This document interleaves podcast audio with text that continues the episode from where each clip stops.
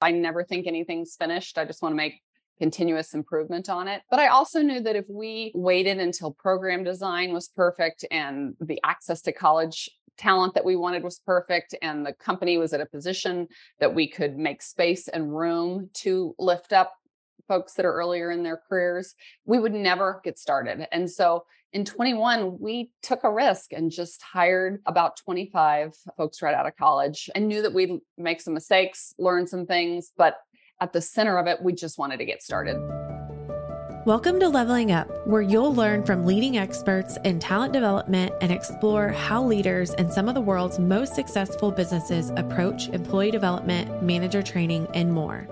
Please subscribe wherever you listen to podcasts so you never miss an episode. You can also listen on our website at levelingup.co. Leveling Up is made possible by Marlowe. Marlowe enables you to support your managers and emerging leaders with twice monthly sessions led by Marlowe's expert management development coaches. Partnering with their coaches, Marlowe members focus on the skills that matter most to them skills like communication, time management, people management, strategic awareness, and more. Support your managers and emerging leaders wherever they are in their journey with Marlowe's one to one coaching and training. Head to getmarlowe.com for more information. Hey everyone. Today's guest is Abby Payne, Chief People Officer at SailPoint. Having been with SailPoint since 2011, Abby created the company's original people team, including driving a differentiated employee experience and a globally recognized organizational culture. Abby's strong drive to attract and retain the best talent in the industry has not only helped to make SailPoint a leader in identity, but SailPoint is now regularly recognized by Glassdoor, Fortune, and Austin Business Journal for its values driven culture. In addition to driving all areas of talent strategy for SailPoint, Abby is also responsible for SailPoint's global facilities and real estate footprint. Abby shared her perspective on the current workplace dynamic and how SailPoint has approached this with their program called Reimagine Work. They've also rolled out an interesting program for professionals entering or in some cases re-entering the workforce and that's called SailU. So we get into the details of how these programs are rolled out, what's entailed, and I think you're absolutely going to love the conversation. Let's jump in. Today, we are talking about how SailPoint has approached the shifting workplace, but I was hoping we could get started with how you have navigated your career. How did you end up at SailPoint leading HR?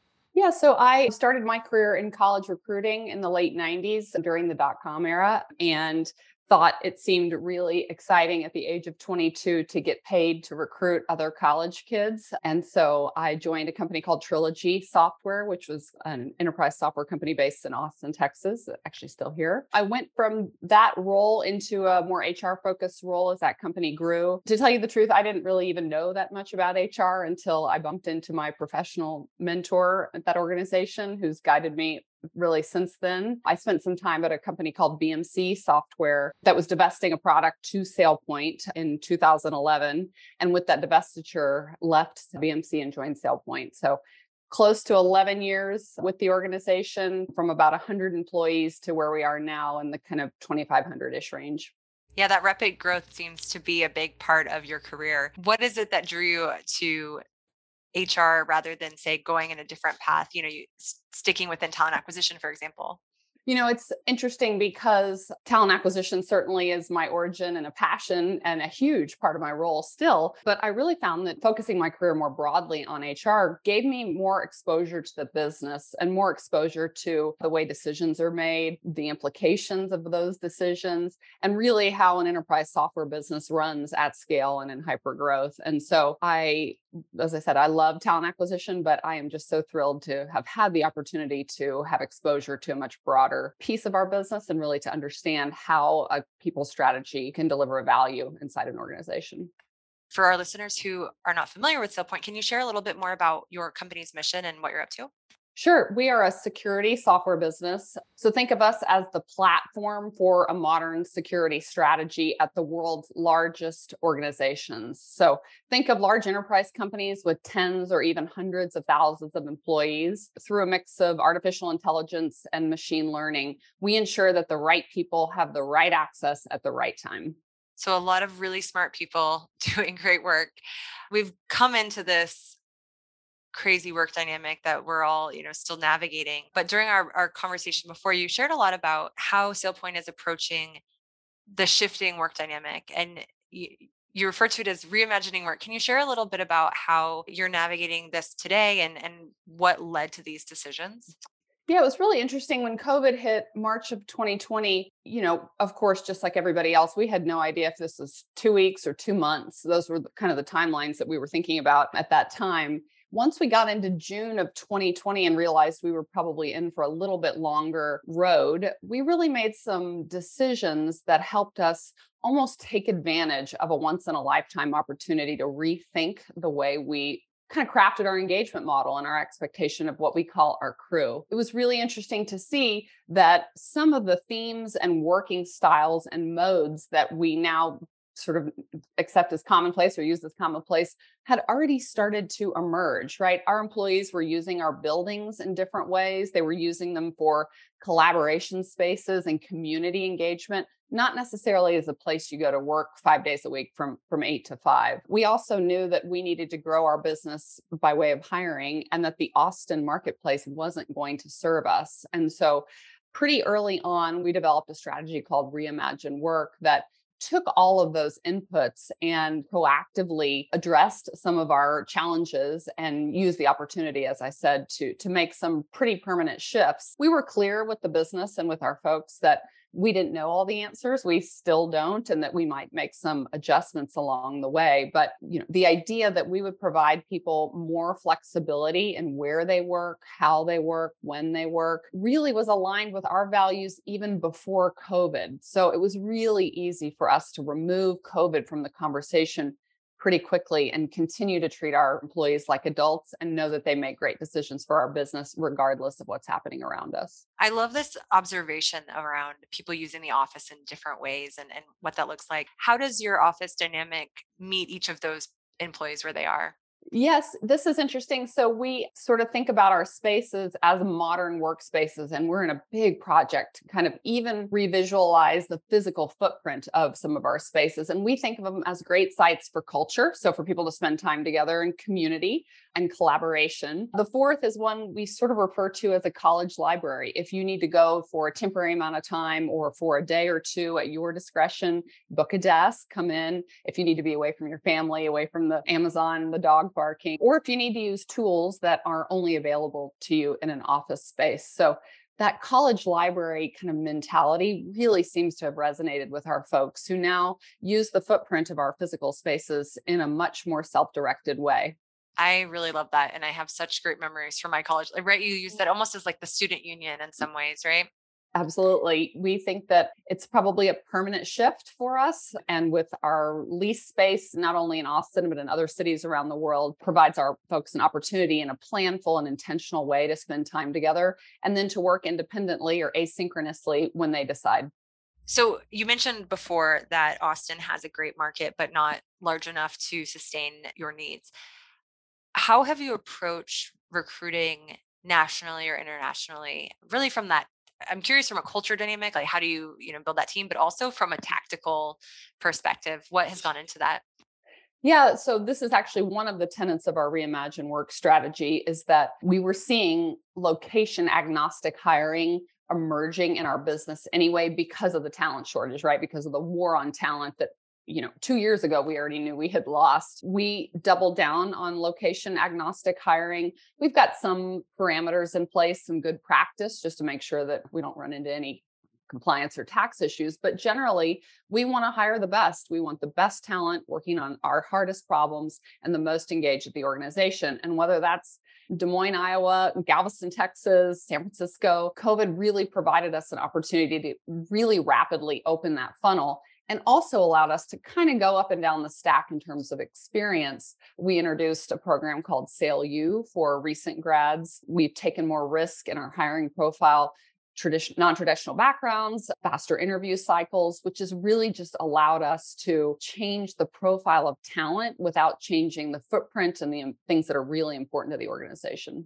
there's so much research that goes into the fact that candidates and interview processes are not always a great indicator of how great an employee will be. And so I love this idea of like, let's get experimental and hire people who might be a great fit.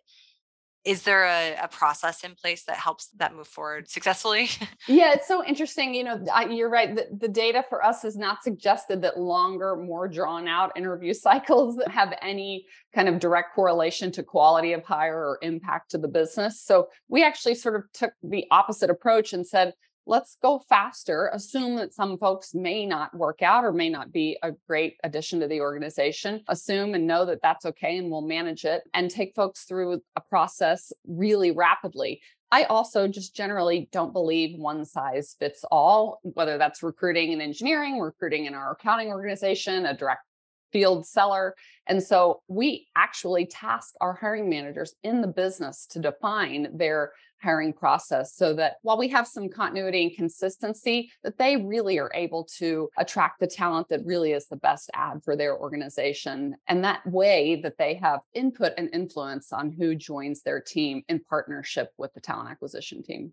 You dove into this side of it and thank you for doing that. I am curious about the the other side as well in terms of building out the culture nationally how do you adjust for training your managers getting your team up to speed and when they started managing in a distributed fashion yeah, uh, you know, as I said, we really quickly went to virtual everything as everybody did. So, virtual onboarding, virtual interviewing, got pretty good at that, but also pretty rapidly burned out on sort of Zoom fatigue. So, we did a ton of enablement for our managers on how best to gather their teams once it was safe. And we knew that we could do that in, in office space or physically together safely. And we tasked them with designing work strategies or engagement models again as i said that works for their organizations and their teams. And i love to see sort of a self-governing motion appearing where a one size fits all hr policy just doesn't make sense for the business. So, as I said, we gave some practices, some guidelines, and tasked our leaders with developing plans to bring their folks together when appropriate, when to do things asynchronously, and really just educated them on the ways and means to do things. And the other thing is, we left our offices open. It was voluntary to come into the office. It still largely is voluntary, but because it was voluntary, we never had to say our offices are completely shut. And so through all of that enablement of our managers, we really were able to see nice business continuity, nice continued support of our customers, and nice continued growth and health of our pipeline and our and our overall top line bookings growth. Always great to see. And I'm yeah. curious, like, and so how when you give the reins a little bit to managers and, and directors to lead their organizations a little bit more unique to them and what works for their team. I imagine some creativity comes out of that. Was is there anything that you'd be willing to share about what you saw in that experience? Yeah, it's a couple things that we now have kind of as good practice around the organization. The first is with Zoom fatigue. We have two days a week, two hours in the morning from 10 to noon that are called free to focus. And those are hours in the day that are scheduled that the organization is pretty aligned with not every single time for the full two hours, but to give people some freedom and flexibility on the design of their day so they are not in Zoom back to back to back. So it could be you use those two hours to go exercise, it could be you use them to catch up on email, but they're essentially meeting free for you to really best balance your life and what you're focused on. So we saw that catch on really nice. And the second one is that we want to be respectful of a quality of platform when there are meetings or other gatherings. And so if one person's on Zoom, everybody's on Zoom, even if sometimes some folks are on Zoom together in a room. And we enabled a bunch of AV in our office conference rooms in order to make that a really seamless experience. Otherwise, you just don't get any adoption.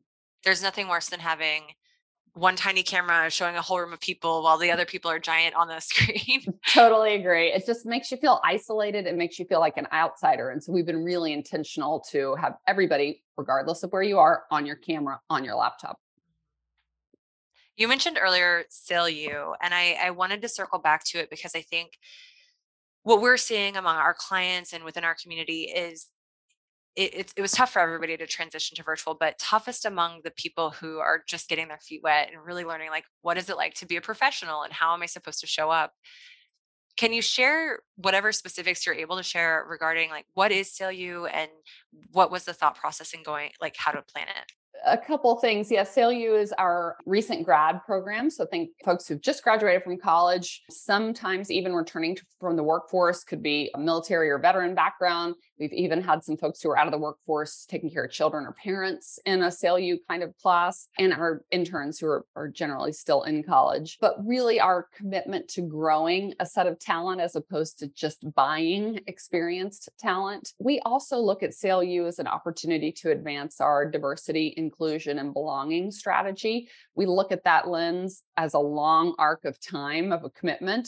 And through that, we believe that we can take folks who are in the early stages of their career, provide opportunity in ways that may they may not otherwise have access to, and then really set them up for a career in software, a, a career in, in uh, sales or in other security engineering. And that's an exciting opportunity. You know, there's a sort of, you know, famous quote about that uh, intellect exists everywhere but opportunity doesn't. So we want to bring those those two things together. So we focus on latinx colleges hbcus to really and, and, women in stem and technology to really round out that class. So it's been exciting to see. We deliver four weeks of really intense programming in person in austin to them to really build a cohort before they go out into their functions. So they actually are in austin right now spending day and night together, weekends, doing some volunteer work, doing some work work, and really having some norms and kind of working skills baked into them before they actually get turned into the business and into a real kind of operating role. What level of planning